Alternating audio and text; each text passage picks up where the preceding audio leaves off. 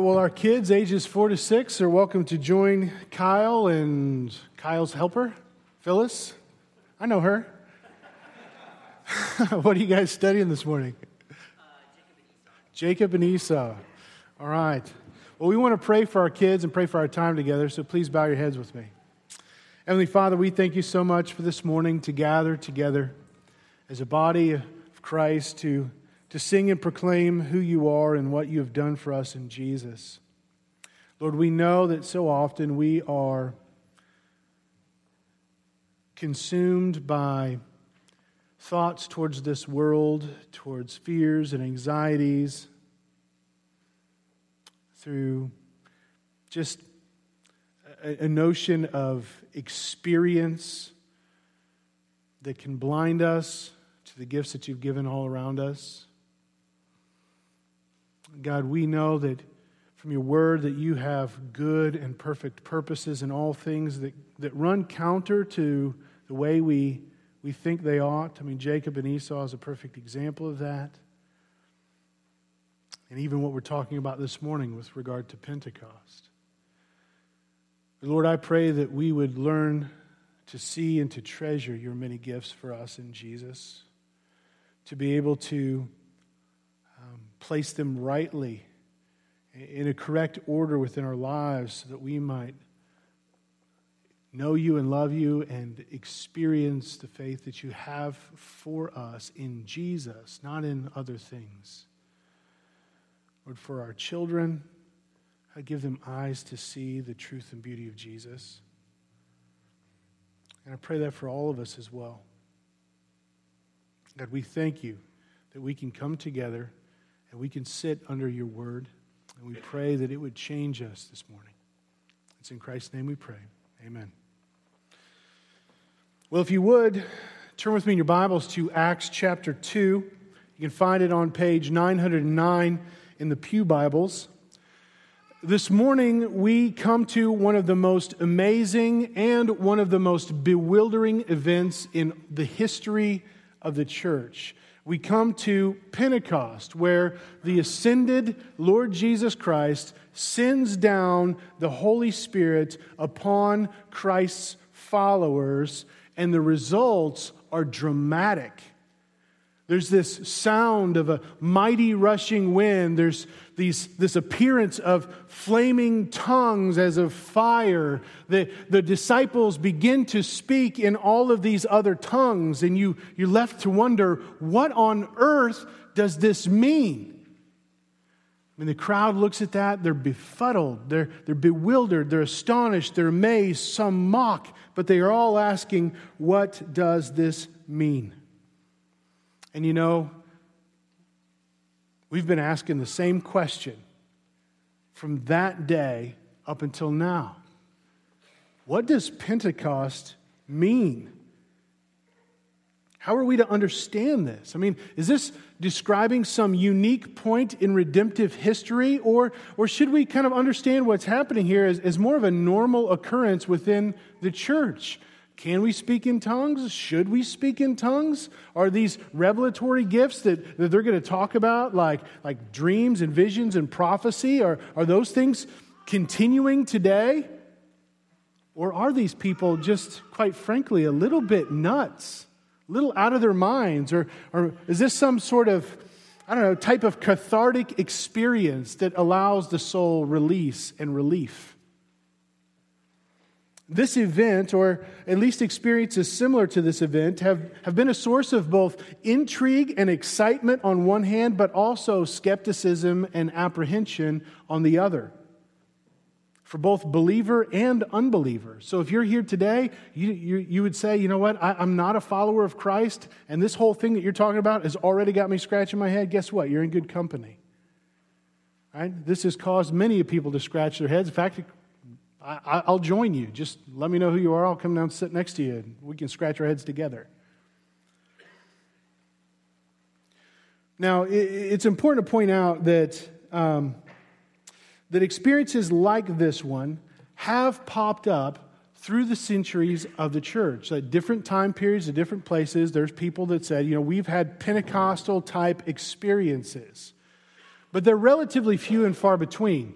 In fact, the rise of prominence of this issue has actually come up late within the last century. For the last 100 years, has this conversation really just kind of come to the forefront in the church? And just so you know, it appears in both Catholic streams and Protestant streams. It's not just for uh, Protestants themselves. also, it's, it's given rise to a number of Pentecostal denominations. And so, what that means is that people throughout the centuries have wrestled with this issue and they've disagreed on this issue as they thought about the implications of Acts chapter 2 for their lives. And quite honestly, that may even be true of us this morning. We might not all be on the same page with regards to this issue. But that's all right. We can still move forward.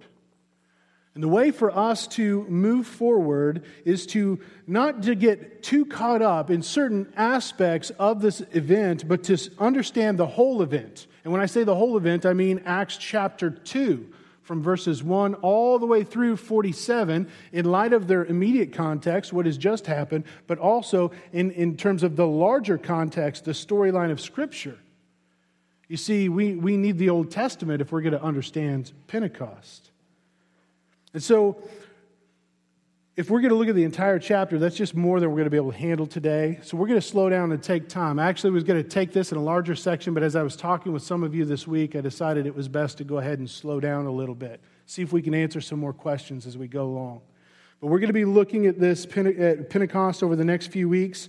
And as we do, I pray that we will grow in clarity and understanding as to what this means. We're just going to begin the conversation this morning that I hope will provide us clarity specifically on who and what the Holy Spirit is and why we, He's doing what we see Him doing here in Acts chapter 2, verses 1 through 13. And what I pray will become evident to all of us this morning as we begin to look at the events and the response of this passage, verses 1 through 13, is that the Holy Spirit rests upon believers, empowering them to proclaim the gospel to all peoples or to shorten it a bit, God's presence upon his people for proclamation to all peoples. And so, with that, let's begin our study of Pentecost by reading Acts chapter 2, verses 1 through 13. It says, When the day of Pentecost arrived, they were all together in one place. And suddenly there came from heaven a sound like a mighty rushing wind, and it filled the entire house where they were sitting. And divided tongues as a fire appeared on them and rested on each one of them. And they were all filled with the Holy Spirit and began to speak in tongues as the Spirit gave them utterance. Now there were dwelling in Jerusalem Jews, devout men from every nation under heaven. And at this sound, the multitude came together and they were bewildered, because each one was hearing them speak in his own language. And they were amazed and astounded, saying, are not all these who are speaking Galileans? And how is it that we hear each one of us in his own native tongue? Parthians and Medes and Elamites and residents of Mesopotamia, Judea and Cappadocia, Pontus and Asia, Phrygia, Pamphylia, Egypt, and the parts of Libya belonging to Cyrene, and visitors from Rome, both Jews and proselytes, Cretans and Arabians. We hear them telling in our own tongues the mighty works of God. And, with, and, they, and all were amazed and perplexed, saying to one another, What does this mean? But others, mocking, said, They are filled with new wine. Now, this passage divides nicely into two parts. You've got the event of the Holy Spirit coming upon Christ's followers in verses 1 through 4, and then you have the response of the unbelieving crowd in verses 5 through 13. And so rather than trying to force this into a three point sermon, I'm just going to keep it with its natural divisions, right? Verses 1 through 4 and 5 through 13. And it's okay. I haven't broken any of Bryan Chapell's laws of preaching because there's a contrast here. I'm still all right, all right? So we're just going to be looking at those two points.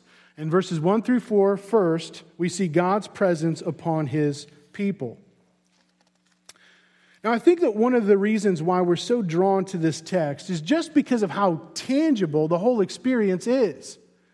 I mean, if you think about the larger context, back in chapter 1, verses 4 and 5, Jesus tells his disciples, Look, I want you to return to Jerusalem and to wait on the promise of the Father. I am about to send the, I'm about to baptize you with the Holy Spirit not many days from now. And then they do that, right? They go back. Uh, before that, in Acts 1 8, Jesus is just about to ascend into heaven, and he tells his disciples, Listen, you will receive power when the Holy Spirit comes upon you, and you will be my witnesses in Jerusalem and in all Judea and Samaria and to the end of the earth. And then what happens next? He gloriously ascends right before their eyes. And what do they do? They obey him, right? They, they return back to Jerusalem just as he had commanded. And what we see him happening in verses 12 through 26 is they are preparing themselves to receive the Holy Spirit. And so they're praying, they're worshiping, they're studying, they're of one accord. They're just completely unified in, in what they're doing, right? And then 10 days later, on Pentecost, Verse 1 tells us that they were all gathered together. And I understand when they say all that they're talking about that 120 disciples that we saw in chapter 1, verse 15. That all of these 120 were gathered together in one place. And then it happens. Just as Jesus promised it would happen. And boy, did it happen, right?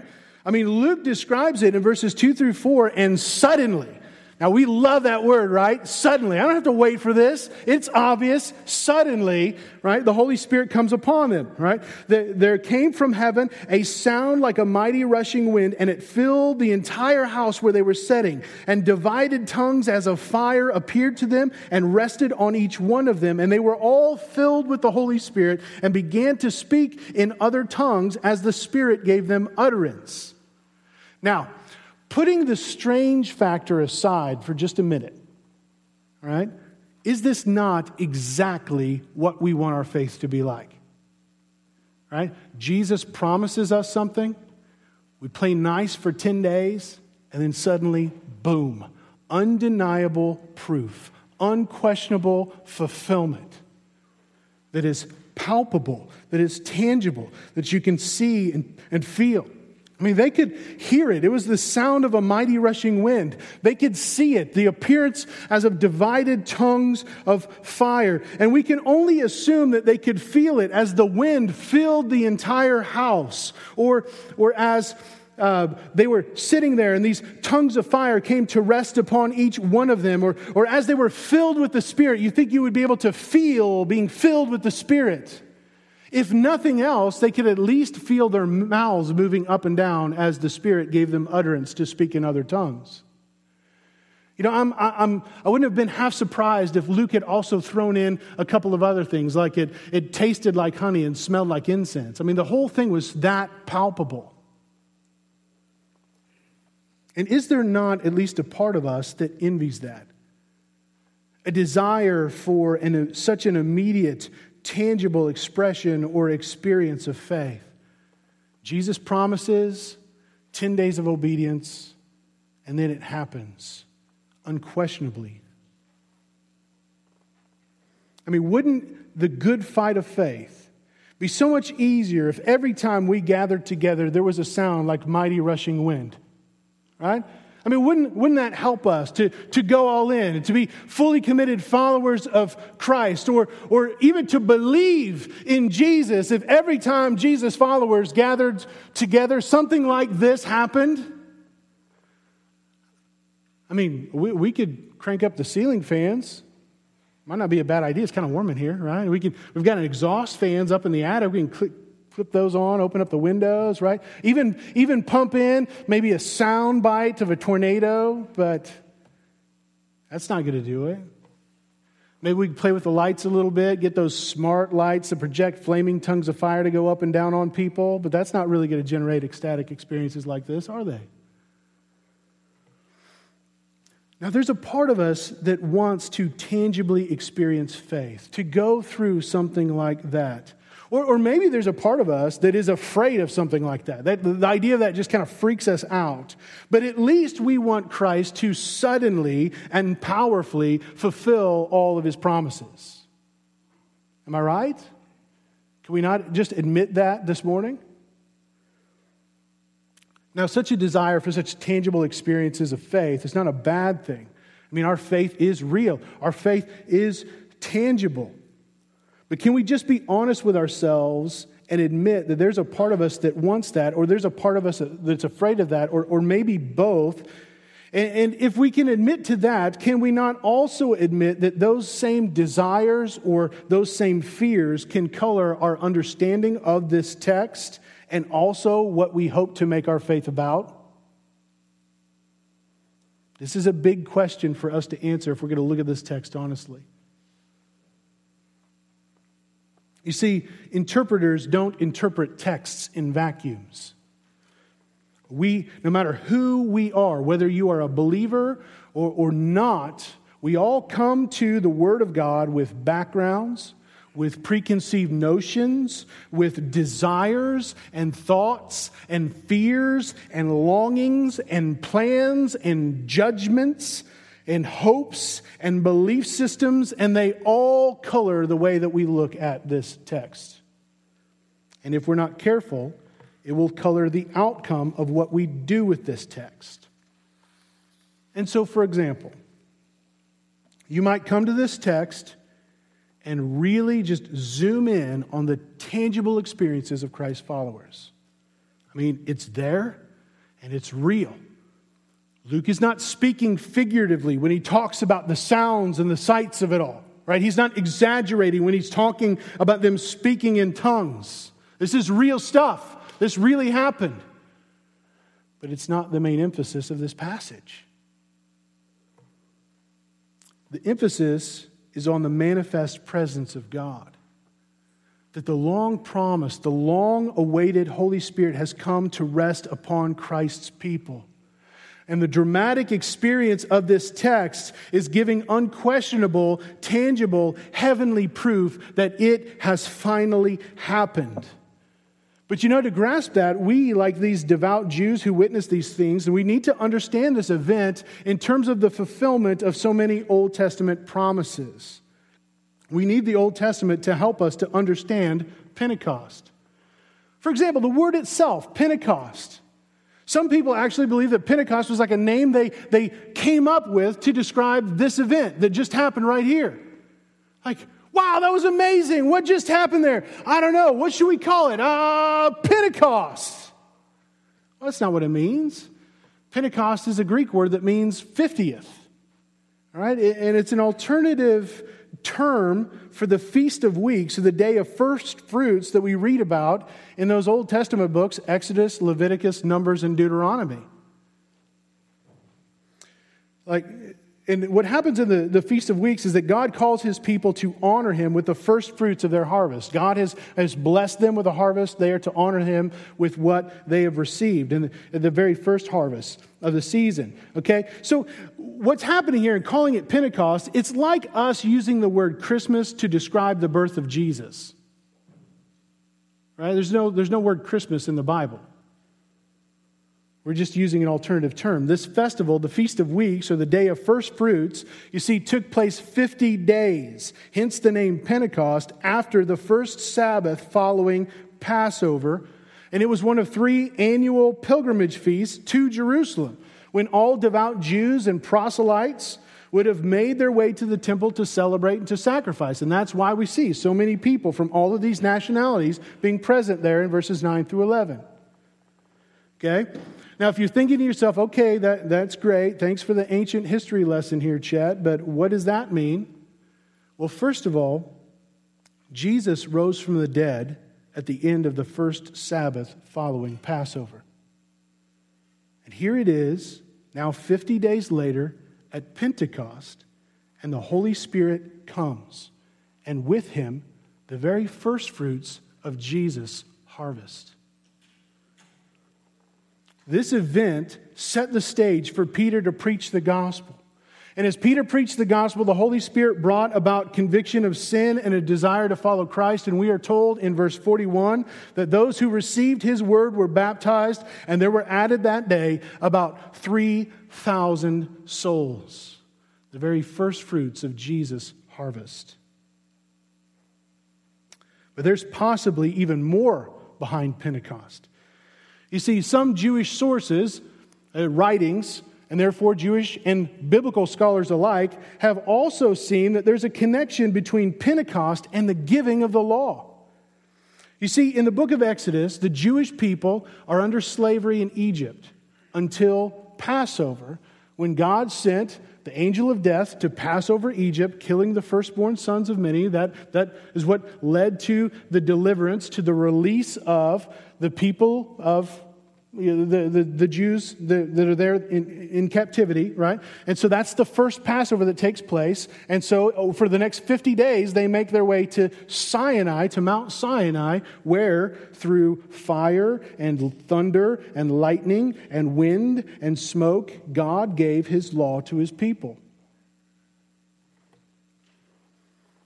But through the centuries, God promised that one day, one day he would make a new covenant with his people, and on that day, he would write his law on their hearts, that he would put his spirit within them.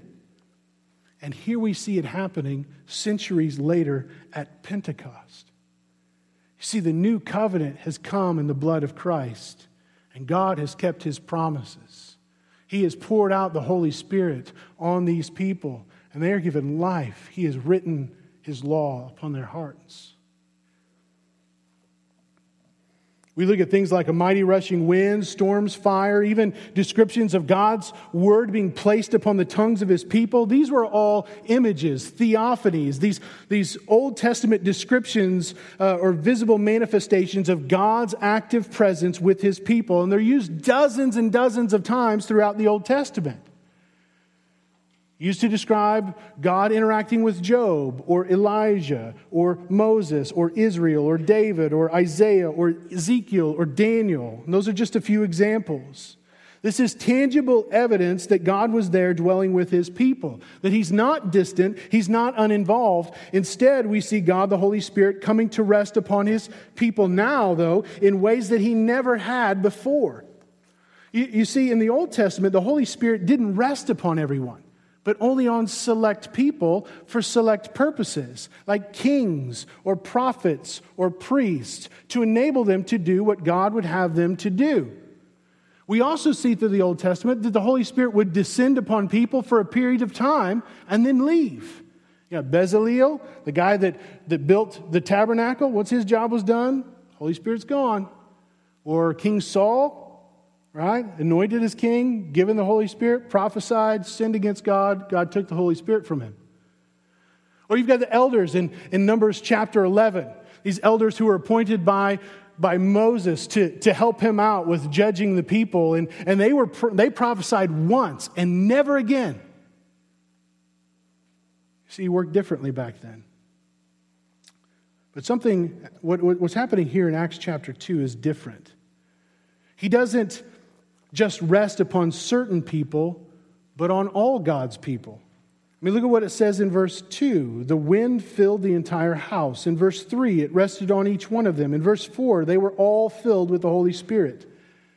And this is not, again, just speaking of the 12 apostles, but the 120 disciples that we saw from chapter 1, verse 15. Later, in, in Peter's sermon, he begins by quoting from the prophet Joel in verses 14 through 21. Right? And, Joel foretold of the, the Holy Spirit being poured out upon all people, on men and women, young and old, slave or free, rich or poor. And his resting upon his people would not be uh, temporary, but it would be eternal, because Romans chapter 8, verses 9 through 11 says, You, however, are not in the flesh, but in the Spirit, if in fact the Spirit of God dwells in you. Anyone who does not have the Spirit of Christ does not belong to Christ. So if you are if you have Christ, you have the Holy Spirit. But if in fact Christ is in you, although the body is dead because of sin, the spirit is life because of righteousness. And if the spirit of him who raised Jesus from the dead dwells in you, he who raised Christ Jesus from the dead will also give life to your mortal bodies through his spirit who dwells in you. And that life that he's talking about is not just physical life, he's talking about holy life, righteous life, eternal life. And just to be absolutely clear, the Holy Spirit is a person, not an impersonal force. It's not an it, it's not a thing. He's a he. Don't be thrown off by the expressions of power, of, of from like the, this idea of wind or tongues or fire. I mean, Romans 8 has just told us that the Spirit of God, who is also the Spirit of Christ, dwells in believers. That dwell, that's a personal term, right? Wind doesn't dwell, people dwell. It says, if the Holy Spirit is in you, then Christ, who is personal, is in you. That's, again, uh, in Acts, we've already seen that the Holy Spirit will come. Again, it's the idea of movement, but not just like the wind goes, the wind blows, but, but actually a person coming. Or, or we're told uh, in chapter, at the end of chapter one, we were told that, that the Holy Spirit spoke through the mouth of David concerning Judas. The Holy Spirit speaks. In Acts, we'll go on to learn that you can lie to the Holy Spirit, that you can test the Spirit of the Lord, that you can resist the Holy Spirit. It's kind of hard to do that with an impersonal force. I lie to you, wind. I resist you, wind. I'm going to test you, wind. Right? Uh, in Ephesians chapter 4, we're told that you can grieve the Holy Spirit. Anybody ever been able to grieve the wind? Instead, throughout Acts, we see him speaking to different people, like Peter, or to Philip, or to the elders of the church of Antioch, or to the council in Jerusalem, or Paul and his missionary friends. You see, the Holy Spirit is not an impersonal force. He is the third person of the Trinity through whom we now have access to the Father in one Spirit. And even that, that, that uh, symbolism that was giving of the tongues of fire resting on believers is significant. Because you see, when, whenever God rests upon or sits upon, it is a display of his lordship. As he sits on his throne, as he sits on the mercy seat, as he sits upon the mountain. It's a display of his lordship over that which he rests upon.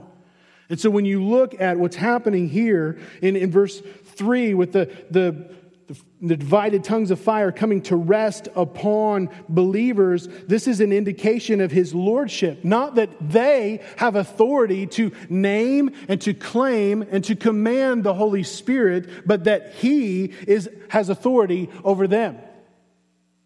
Recognize that he is the one that gave them utterance so that they could speak in tongues right? He is the one who did that. And though in this case we know that all of them spoke in tongues, according to verses 3 and 4, this was not always his prerogative.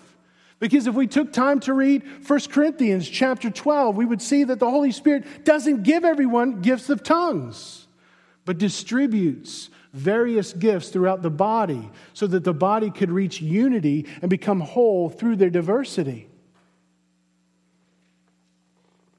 The Holy Spirit is the one that distributes gifts, and He does this according to the will and purposes of God the Father. And that purpose, as we're going to see in a minute, is not to show who has great faith or to establish some two tiered class system of Christians. Like, well, look at me. My faith is great because I can speak in tongues, but your faith is weak because you cannot. And if you want to be mature in Christ, then you have to speak in tongues. Friends, that's not edifying, it's not helpful, it's not the point. And so we shouldn't look at this passage as a necessary requirement for salvation or at least for maturity. That's not why it happened. And so that may then lead you to ask the question okay, well, then, then why, right? Why was it even necessary in the first place? I mean, why couldn't they experience, uh, their experience of conversion look m- much more like ours? I mean, you know, without all of that wind and fire and tongues, tongues nonsense. I mean, uh, but again, this is to show that God had promised what, promised, what He had promised so long ago to dwell with his people, not just with his people, but in the hearts of his people, that this has now finally happened. That it was truly indeed good, as Jesus said in the Gospel of John, that he go and depart and be with his Father so that he can send the Helper, the Comforter, the Holy Spirit to us. This is indeed a good thing. You see, far more important than the expression of his coming is the clear indication, the sign that he has indeed come. These signs gave Christ's followers unquestionable evidence that they had received the Spirit. And that is what matters. They'd receive the Holy Spirit. Now, your experience may be nothing like their experience, and that's okay because that's not the point. I mean, who actually, think about it, who actually experienced what we're experiencing or, or, what we see them experiencing right here in this text? Mighty rushing wind, right? The appearance of divided tongues as a fire, everybody speaking in tongues. I mean, how many people have experienced that? Not many. To my knowledge, basically everybody that's listed here in this text. And that's it.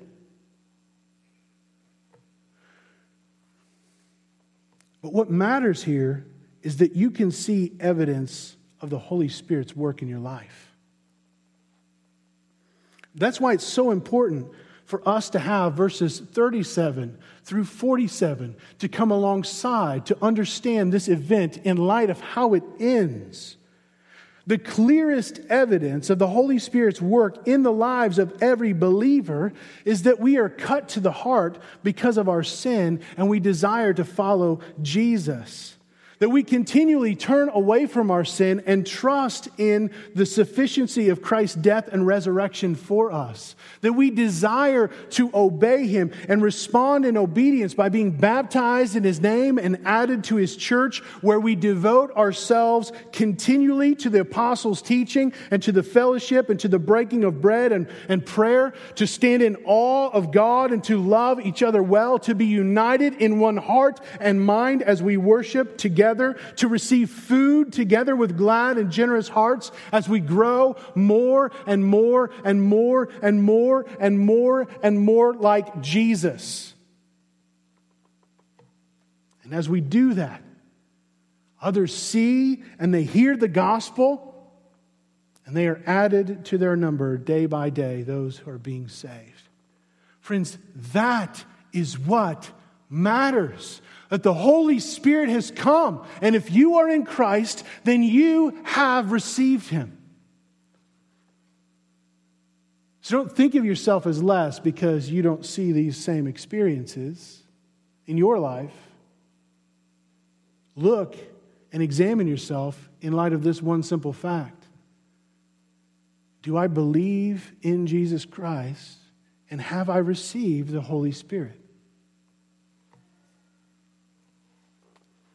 And so, why then? Why, why the wind? Why the fire? Why the tongues? Well, that leads to the second point for the proclamation to all peoples. You see, Jesus had promised that they would receive power when the Holy Spirit would come upon them. I don't know about you, but I think big things when I hear that word power. And what will that power do? It will compel them outwards towards mission and you will be my witnesses in Jerusalem and all Judea and Samaria and to the end of the earth. Well, friends, it is possible that if they had received the Holy Spirit more subtly, in ways like many of us have received the Holy Spirit, they would have just kept on waiting. Well, you know, I, uh, I'm feeling a conviction about my sin, and, you know, I'm believing in Jesus, and I, feel myself growing in love for Him. I, I long to read His Word. I, I love God more. I, I want to be around His people. I, I want to obey Him, but I don't know. Maybe that's not it. But what happens here is undeniable proof. With the mighty rushing wind filling the house and the divided tongues of fire resting upon all so that they could speak in tongues, you know, they realized, now, now wait a minute. I know this. Right? This is a theophany. And they probably said that word too, right? Theophany. This is a theophany, just like I read about in the Old Testament. Like when God appeared to Moses or to Elijah or to Ezekiel or to Daniel or to Isaiah. This is what's happening here. You see, the guys were a little thick. They proved themselves to be a little thick, and so they needed a little help to kind of figure it out, right? This, God has this, this way of, of giving them a little kick in the pants of biblical proportion. And he has a way of doing that when he establishes new things. I mean, God delivered Israel from slavery in Egypt through plagues. But that wasn't always the way that he delivered his people from their enemies, was it? They walked through the Red Sea on dry land. God parted the, the river Jordan for them to enter into the promised land, but eventually they had to start learning how to build bridges and boats. I mean, think about Samson, the only guy in human history with superhuman strength, right? I mean, forget about tearing those phone books in half. I mean, this guy could rip a lion in half, right? Not even Jesus could do that. Of course, of course, he didn't really need to, right? Because he can raise the dead and walk on water and, you know, like die on a cross for our sins so that we can live with him forever. So he didn't really need to stoop to that level, but can't beat that. No, you need to recognize something though. God is not obligated to keep upping the ante. Oh, here's a new generation. Got to put more out there. Got to go big. Got to show them. Got to give visible manifestation. Got to keep going, keep going, keep going. And here's why He's already gone all in with Jesus. You can't give more than that, than the one and only Son of God. This is just God's way of showing that to, to them and to the crowd of various backgrounds and to us to propel us forward on mission. This was not simply an event for the confirmation of disciples so that they could receive the Holy Spirit and be like, Yes, I know I'm in. Great, good for me. It was a kickstarter for mission. Look at verse 5. Now, there were dwelling in Jerusalem Jews, devout men from every nation under heaven. And at this sound, the multitude came together and they were bewildered because each one was hearing them speak in his own language.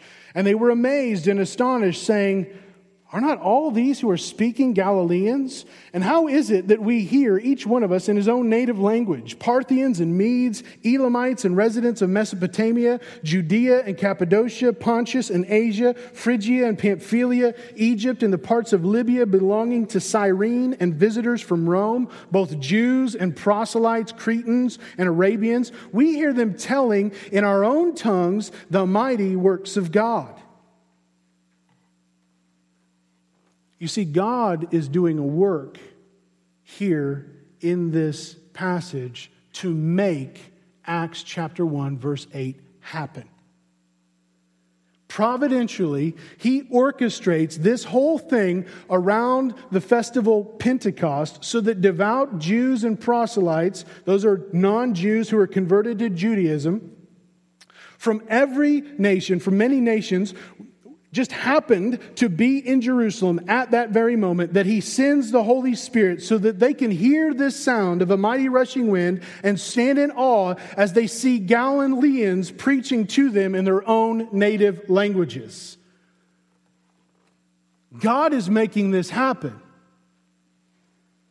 And, I want you to see this on a map, right? And so there should be one up here on the wall. Hopefully, you guys can read this. All right? There in the center, lower center, you can see Jerusalem. You guys see Jerusalem? Is it on there correctly? I can't see it from here. So you're going to have to, I'm just assuming it's right. All right? Now, if you look to the right, there's Parthia, there's Media, there's Elam, there's Mesopotamia. Moving to the west, there's Pontus, there's Cappadocia, Phrygia, Pamphylia, Asia. Rome is up to the extreme left, top left.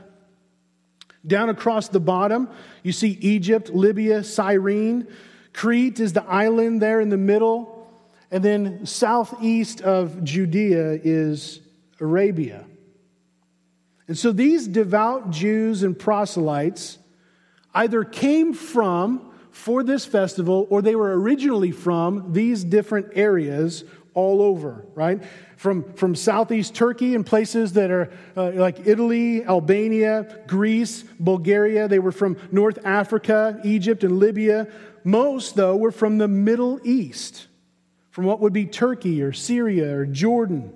Iraq, Iran, Saudi Arabia. Notice there's very few Western countries that are listed there, all right? And America apparently didn't make the cut. I don't know. And so just keep that in mind. You know, sometimes when you're speaking to people from, from Eastern cultures, they'll say, well, you know, Christianity, that's a Western thing. But see, we're, we're, we're Eastern. You guys are Western. Christianity is a Western thing. We're like, no, it's not. It's a Middle Eastern thing. Right? It's just as close to you as it was to us. And they didn't have to cross any water to get to us or get to you. So there you go. Right? Now, this was, known, this was the known world at the time, okay? Every nation under heaven. Not that this is literally every single nation under heaven, but that it is representative of every nation that the ancient Near Eastern people of this time period would have known about. I also find it interesting, too, when you see how far it reaches, that when you finish Acts chapter 28, that the apostles hadn't reached that far yet. So God is already making it possible for the gospel to reach further than what they were able to do by the end of Acts chapter 8. It's fascinating.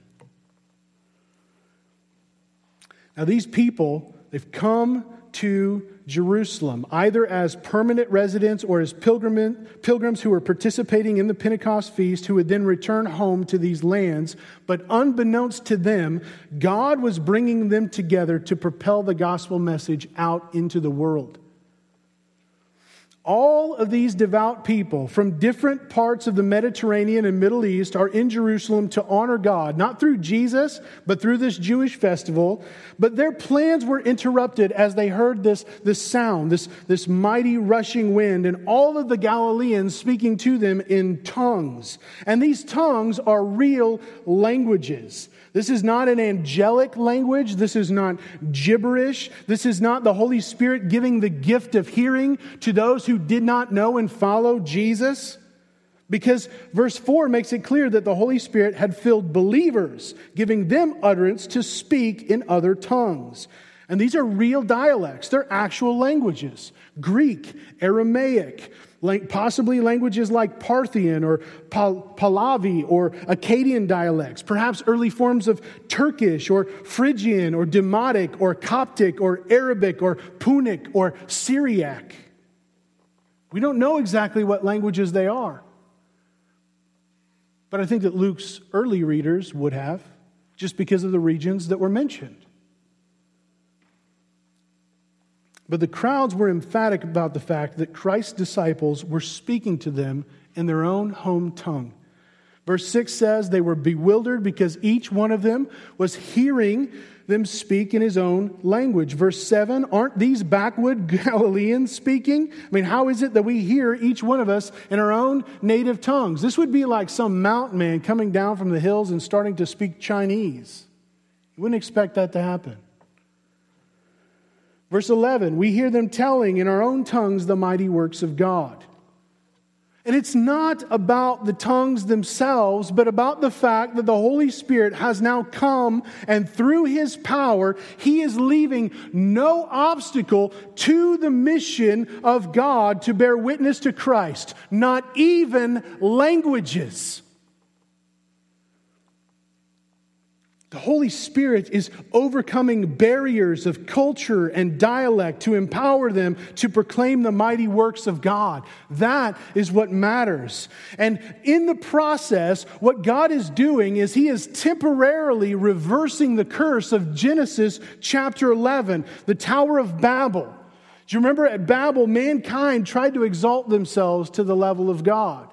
They thought that they could live life without Him, that they could reach God on their own terms, with their own wisdom, their own ingenuity, their own giftedness. They were trying to make a name for themselves. But as a result of their sin, God confused their languages. But here, we see him gifting his people with tongues to temporarily overturn it. And I say temporarily because you do not see God's people moving back towards one dialect. You would think that over these 2,000 years, if that was God's purpose, to return to one language, to completely overturn and completely correct Babel, that we would go back to one language. But we didn't. Instead, what we see happening is God's people laboring hard to learn languages and cultures to reach people from every nation under heaven. But this gift of tongues was not to exalt man so that people can make a name for themselves. Friends, that's the sin of Babel. Instead, tongues was given to leave no obstacle for the mission and to display the power of the gospel to save us from our sins. The Spirit gave tongues in that moment when the disciples were surrounded by so many nations to bring clarity, not confusion. To make the gospel more understandable, not weirder. Did you get that? Clarity, not confusion. This is why Paul tells us in 1 Corinthians 14 that if any speak in a tongue, there must be an interpreter. Not that this is an angelic tongue, a different type of tongue that requires a special gift of interpretation, but that when the local church gathers together, just like we gather together, we all speak in one language. So if I got up here and I started rattling off Koine Greek for you because I worked really hard, I've studied many years to figure this out, and I just kind of start spewing that to you, it's not going to be helpful. Why? Because you don't speak that language. Right? and that is why Paul tells us that speaking in a different tongue is confusing. It doesn't build up the church. And so, unless someone can interpret what you're saying for the good of the church so that all can hear, then don't do it. Otherwise, it's confusing, it's self exalting. You do nothing more, than, as he says, than speak to the air. It's actually better to speak five words with my mind in order to instruct others than 10,000 words in a tongue. Now, what's ironic here is that in this day and age, these devout Jews and proselytes probably spoke Greek or Aramaic. It's almost a guarantee that they spoke Greek or Aramaic. And so, what that means is that these tongues were not completely necessary. Right? And I think it's supported by the fact that Peter gets up and he begins to preach to the crowd in verses 14 through 40, more than likely in one language. There's no mention of interpreter whatsoever. And, 3,000 people from these various nations hear and respond to the gospel call. But nevertheless, God is so gracious that he leaves no barrier in allowing them to hear the gospel by one or more of these 120 disciples who are present in their first language rather than their second or their third. I was just struck by the kindness of God to do that. You see, the whole point of them speaking in these native tongues was to give supernatural evidence as they proclaimed the mighty works of God. It showed the mighty works of God as they proclaimed the mighty works of God. These people who were there were devoted to worshiping God. They're devout Jews and proselytes. So, what that means is they already knew a whole lot of the mighty works of God. They knew the Old Testament. They were there to faithfully observe the law, but that was not good enough. The mightiest work that they needed to understand was how the Son of God took on flesh and lived a perfect life, how he died and rose again so that they might have new life in him, that they might be forever restored to God and to receive his Holy Spirit to dwell in them. That was the mighty work that they needed to understand. The Holy Spirit enabled the disciples to speak in tongues in this moment to shake them from their slumber of religious observance to hear the gospel message. So that speaks to us as well. We need to be shaken loose from our religious trappings, our observance, right? The things that we always do because that's what good people do. To recognize we too need to hear the gospel message. All by themselves, tongues just resulted in bewilderment and ridicule. I mean, verses 13, 14, uh, sorry, 12 and 13 said, And they were all amazed and perplexed, saying to one, one another, What does this mean? But others, mocking, said, They were filled with new wine. And so, at best, people stand amazed but are confused. What does this mean? And at their worst, they mock and ridicule. You are a drunkard. But either way, that tangible, evident experience that we so often long for was not enough.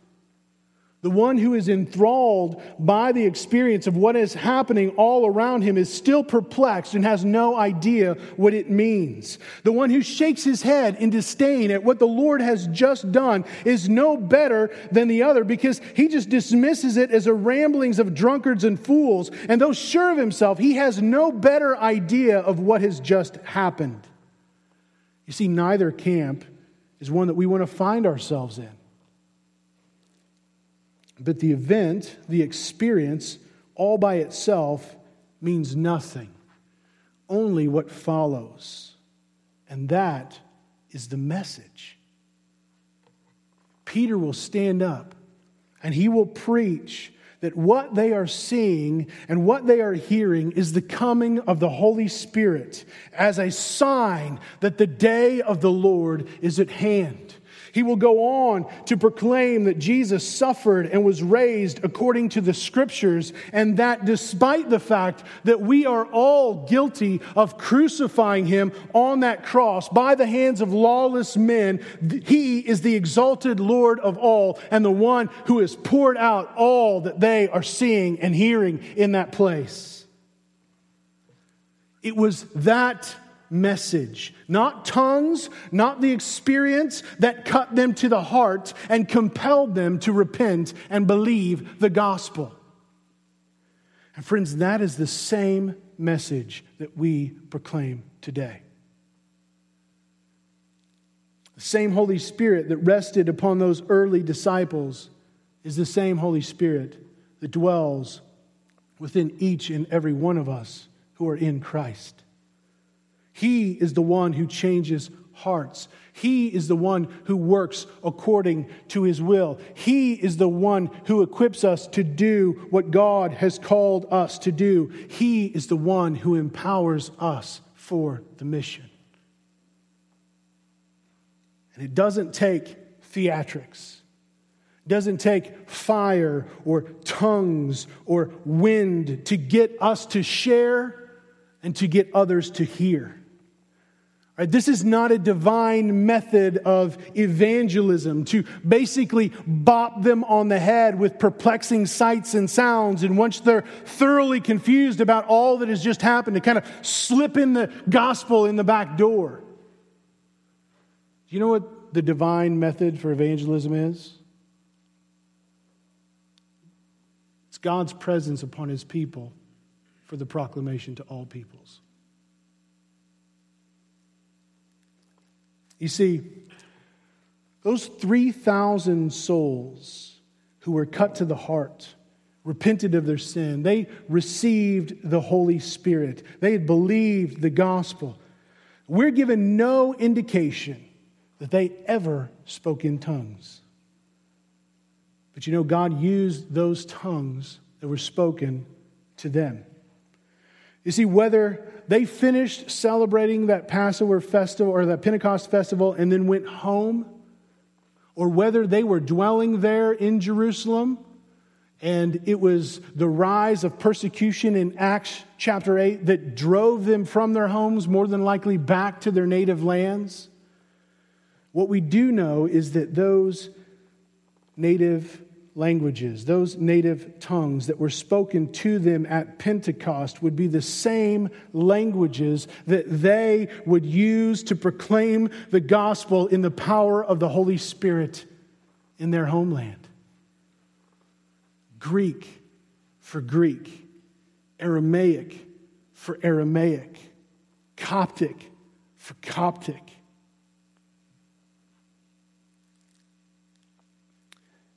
See, it was never just about the event, but God's presence upon his people for the proclamation to all peoples.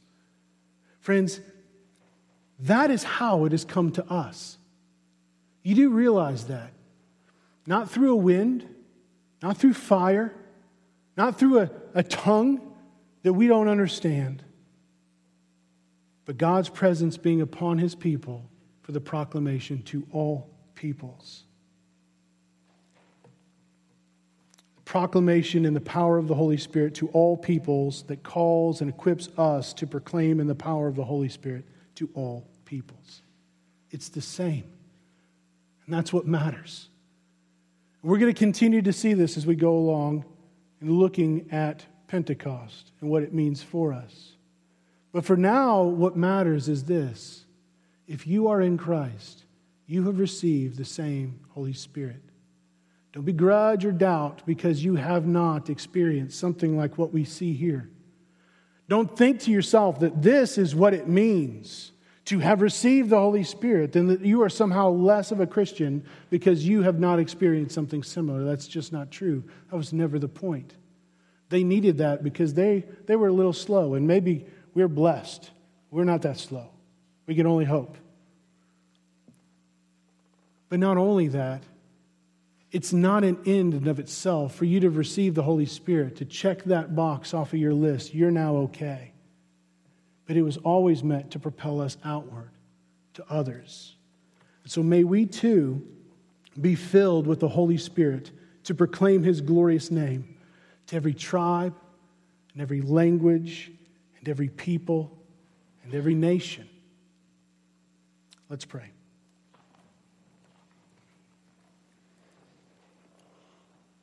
Heavenly Father, I, I pray that,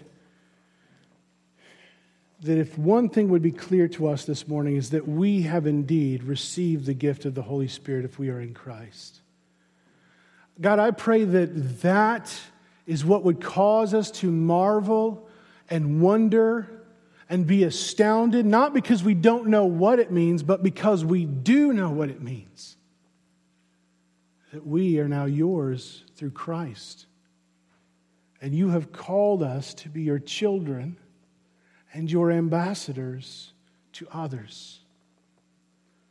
God, I pray that we wouldn't think that we would need such marvelous displays in order to be faithful, to be your witnesses. Because the Holy Spirit is not there to just shock and awe us with wonders but to lead us to follow Jesus. And Jesus preached the gospel to all nations. So, Lord, help us to see and to cherish and to hope and to tell others of the gift that we've been given in Christ. It's in His name we pray. Amen.